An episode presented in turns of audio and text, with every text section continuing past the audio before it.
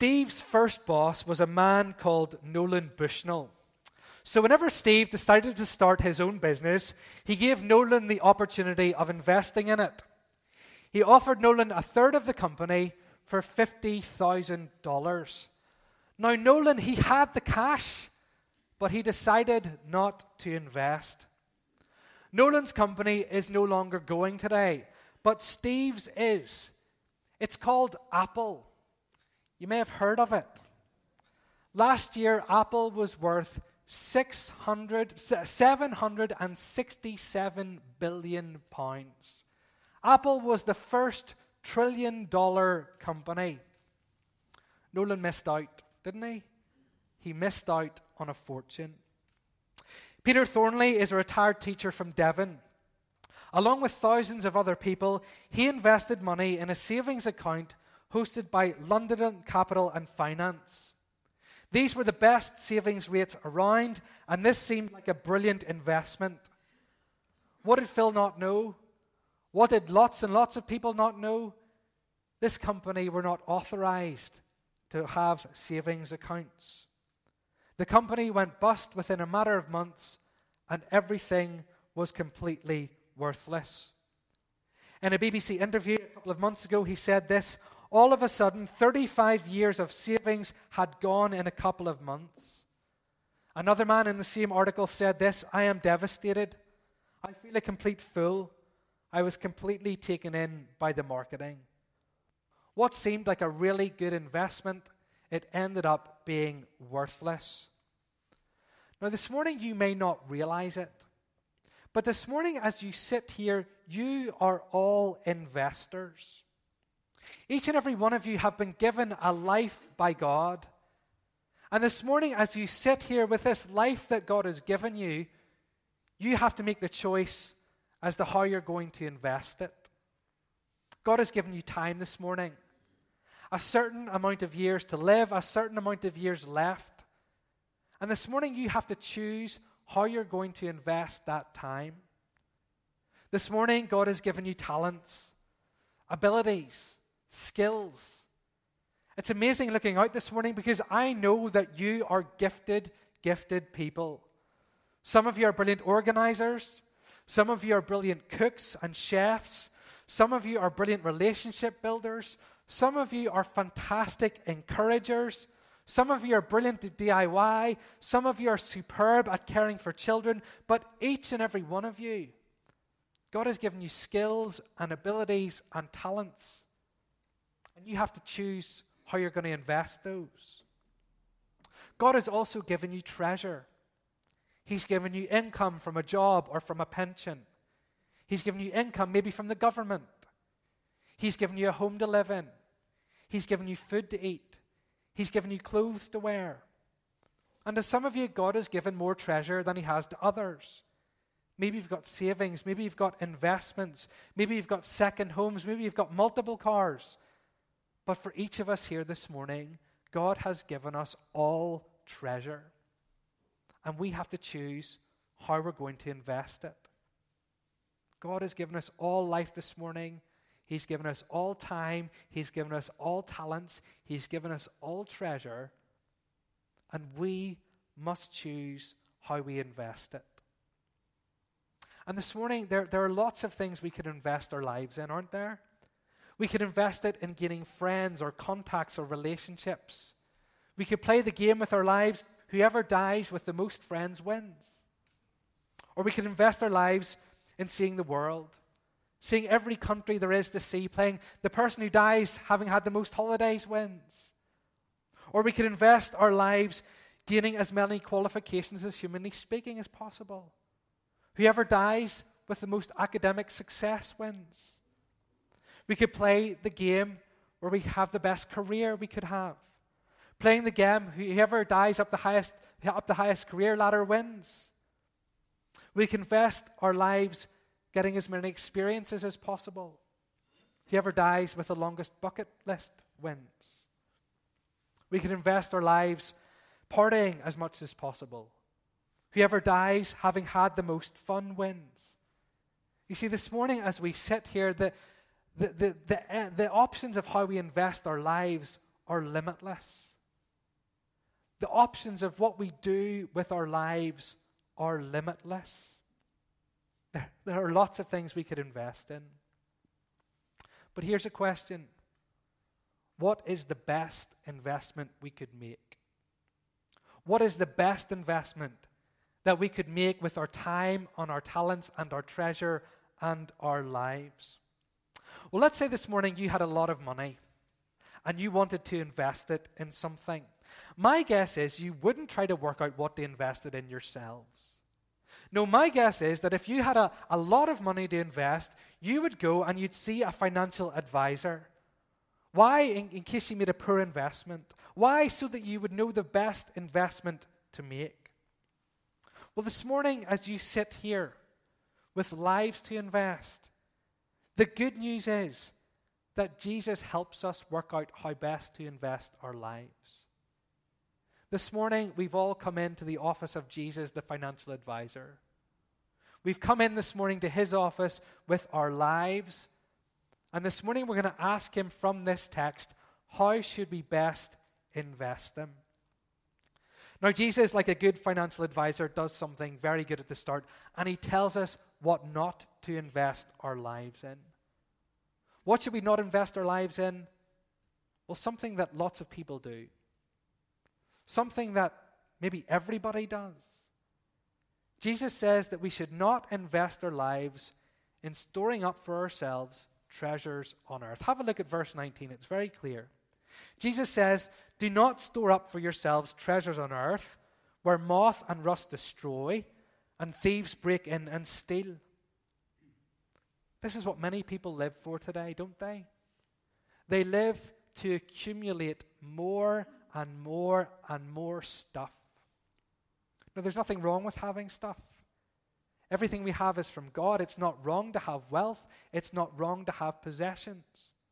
But we live in a world today where we want to pile these up, where we want to have more and more and more excess to the point where our clothes don't get worn and our money is never used. In our world today, many people are playing the game whoever dies with the most stuff wins. That's the purpose of many people's lives to store up more and more and more and stockpile it up so that at the end of the day, they have lots and lots of stuff. But Jesus says to us, that is not a good investment of your life. Do not live for this. Don't give your lives simply to store up more and more and more treasure on earth. Now, you might be listening to Jesus and thinking, well, why not, Jesus? Why not? That's what everyone else is doing. Everyone else is just living to get more. Why should I not? Well, Jesus, like a good financial advisor, gives us four reasons why this is a terrible investment of our lives. And the first reason he gives us is that earthly treasures will eventually get destroyed. Have a look at verse 19. That's where they see this. Do not store up for yourselves treasure on earth. Why not? Where moth and rust destroy, they'll be destroyed. I want you to imagine a sculptor gets up to go to work. He gets up at 5 a.m. and he goes to work to do his sculpting. And that day, he's been assigned the task of sculpting a magnificent castle, a big castle with intricate detail. And this sculptor, he works from six in the morning, he leaves at five, he gets there at six, and he works until seven o'clock at night. And he stands back at the end of his day's work, and he looks and he sees this wonderful, wonderful sand castle that he has made. And then the tide comes in. And the tide just sweeps it all away. Can you see how worthless that has been? How, how pointless it has been? He's invested it all in this, and it's all been destroyed. And whenever you think about it, that's what ultimately happens to all of the stuff we accumulate all of the stuff that we pile up beyond what we need, all of the excess, it's going to eventually be destroyed. It can even be destroyed while we have it and are using it. We might write off the Ferrari we buy. If only we could buy a Ferrari, we couldn't. But if only we could, we could write it off, couldn't we? Our house, it could burn down. We could make a hole in our most expensive suit trousers. In our lifetime, possessions can be destroyed in an instant. But eventually they'll be destroyed anyway, won't they? I know of no homes still standing that were built a thousand years ago. All of the stuff that you accumulate will eventually be destroyed and worthless. This morning, I want to encourage you not to invest your lives in just getting more and more stuff. More and more stuff that doesn't even make you happy. It's going to be destroyed one day. It's not a good investment of your life. He also gives us another reason, and that's reason number two. He says that earthly treasure can also be taken from us. Again, we see that in verse 19. Do not store up for yourselves treasure on earth, where moth and rust destroy, and thieves break in and steal. Another reason not to just live for excess is because it can be easily taken from us. And some of us know this firsthand, don't we? We have had the, the awful experience of being burgled and our treasures stolen. But, folks, even, even if your stuff doesn't get stolen from you in this life, one day it will be taken from you. In fact, more accurately, one day you'll be taken from it. I think it's amazing, the Egyptian pyramids. It's amazing whenever you go in there to the tombs of these pharaohs, and, and in these tombs are just masses and masses of stuff gold and, and cups and jewelry and, and all of this beautiful, ornate stuff. And why is it in there? It's in there because the pharaohs thought that they'd need it for the afterlife. The pharaohs thought that if they're buried with it, it would follow them ahead to the next world. But it didn't. They left it behind them. And one day, folks, all of our stuff will be left behind. One day, everything that we have worked so hard to accumulate and stockpile, all of the excess stuff we have, we'll have to leave it behind.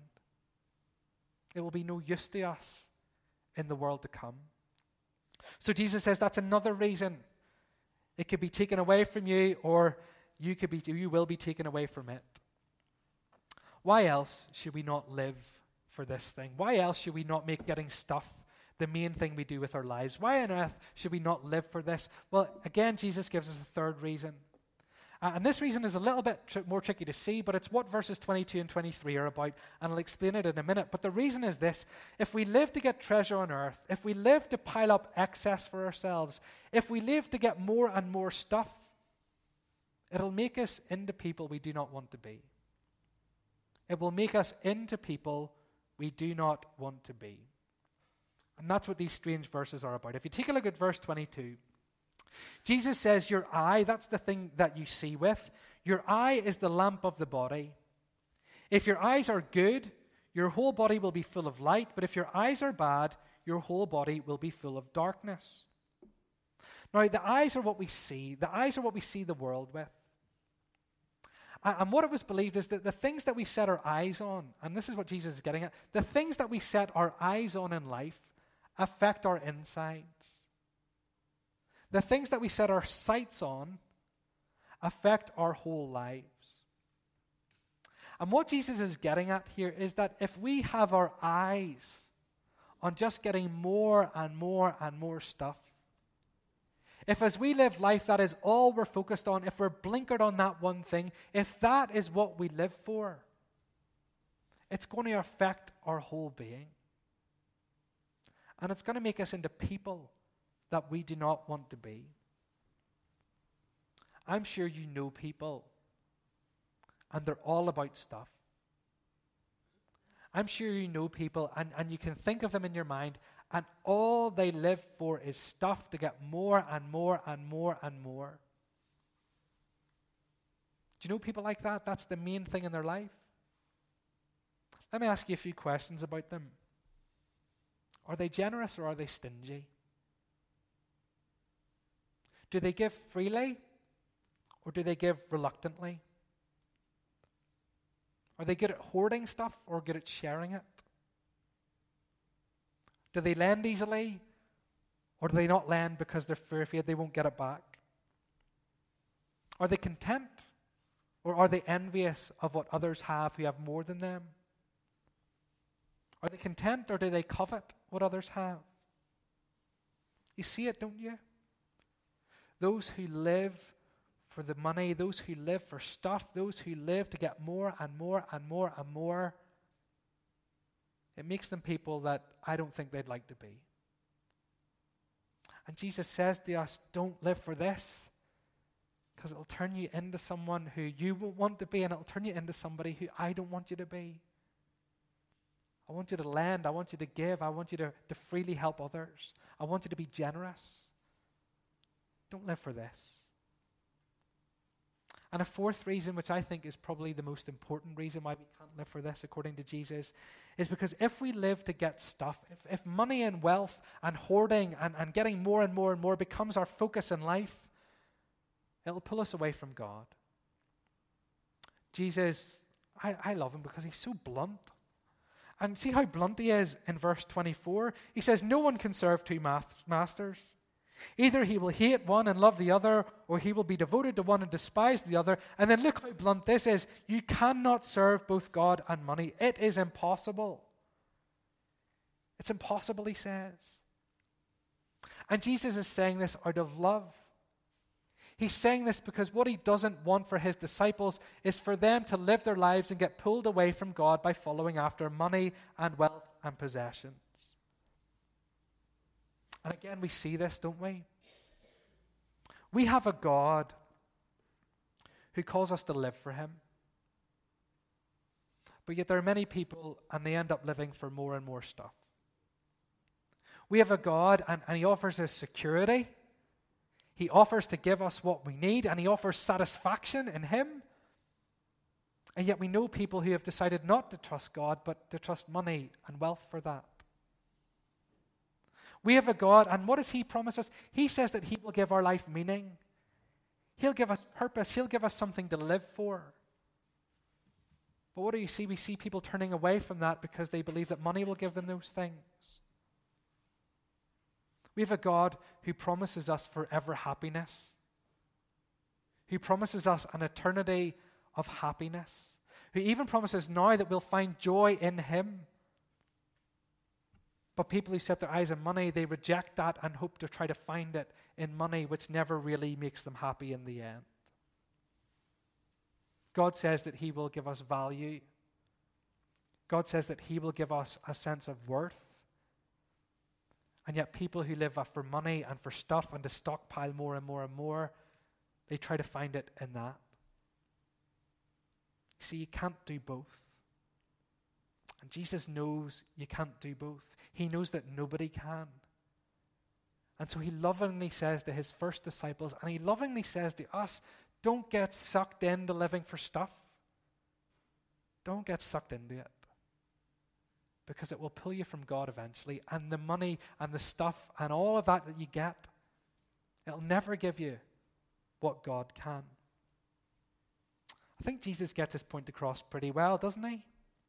As tempting as it might be, even though lots of people are doing it, do not invest your life storing up more and more and more for yourself on earth. Don't spend your life playing the game, whoever dies with the most stuff wins. We get it, don't we? Now, if Jesus had just told us what not to invest in, he wouldn't be a particularly good advisor. But like a good financial advisor, he doesn't leave us in the dark, but he also tells us what we should invest our lives in.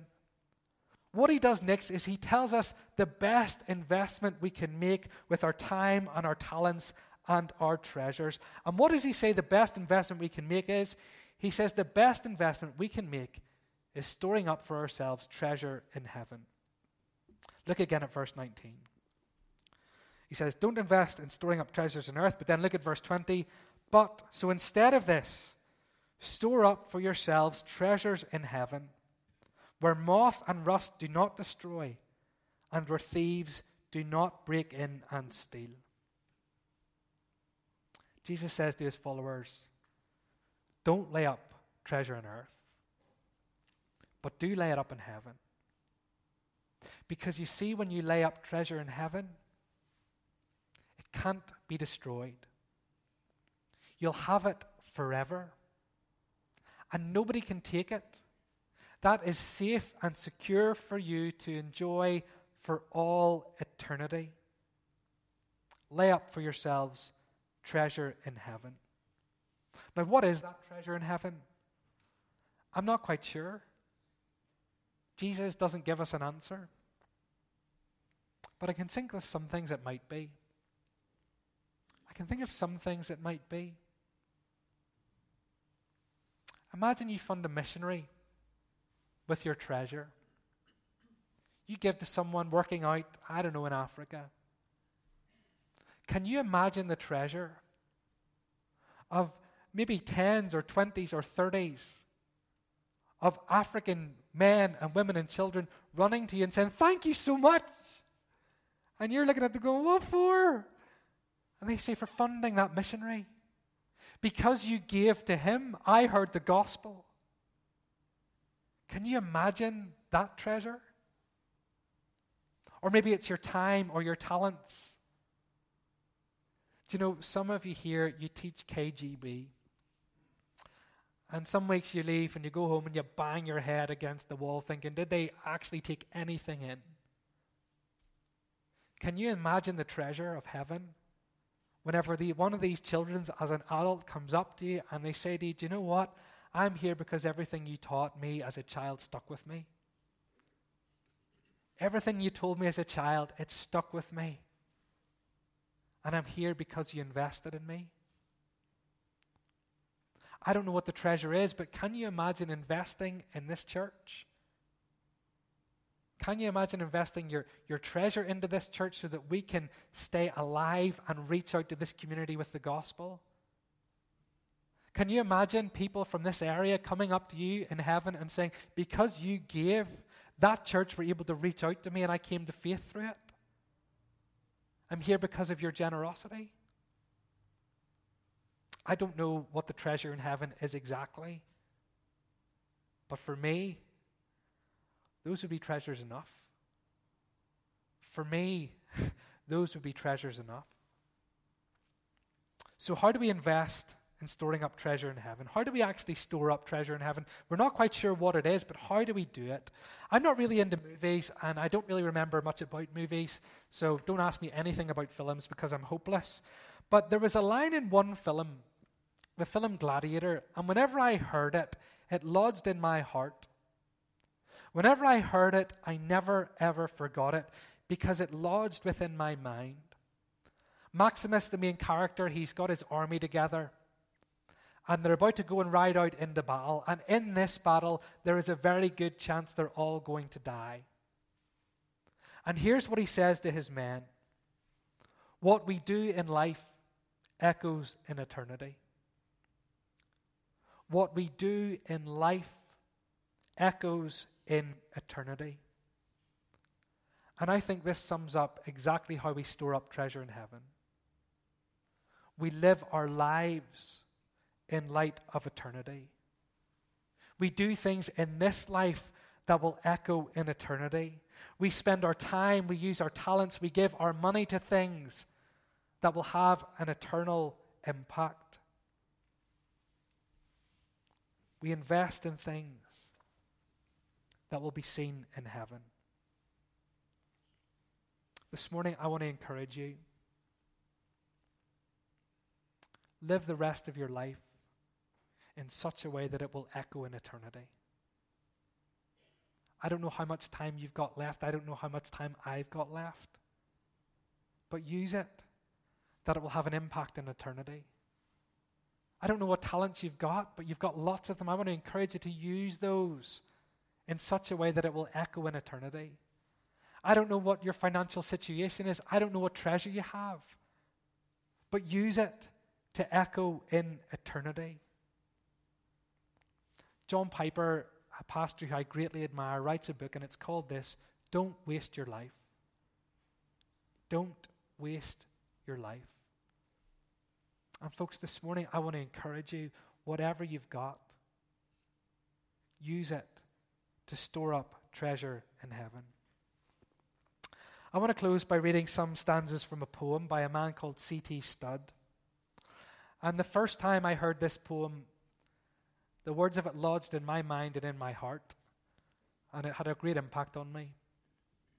And this morning, my hope is that as I read it to you, it will impact you too.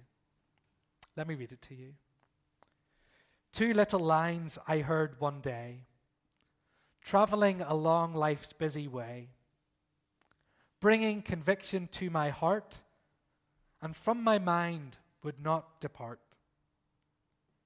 Only one life, twill soon be past. Only what's done for Christ will last. Only one life, yes, only one. Soon will its fleeting hours be done. Then in that day, my Lord to meet and stand before his judgment seat. Only one life, twill soon be past. Only what's done for Christ will last. Only one life, the still small voice gently pleads for a better choice, bidding me selfish aims to leave and to God's holy will to cleave. Only one life, twill soon be past. Only what's done for Christ will last. Only one life, a brief few years, each with its burdens, hopes, and fears. Each with its clays I must fulfill, living for self or in His will. Only one life, twill soon be past. Only what's done for Christ will last. Give me, Father, a purpose deep, in joy or sorrow, thy word to keep, faithful and true, whate'er the strife, pleasing you in my daily life. Only one life, twill soon be past. Only what's done for Christ will last. Only one life. Yes, only one. Now let me say, Thy will be done. And when at last I hear the call, I know I'll say, "'Twas worth it all. Only one life. It will soon be past. Only what's done for Christ will last. Let's pray. Almighty God, we thank you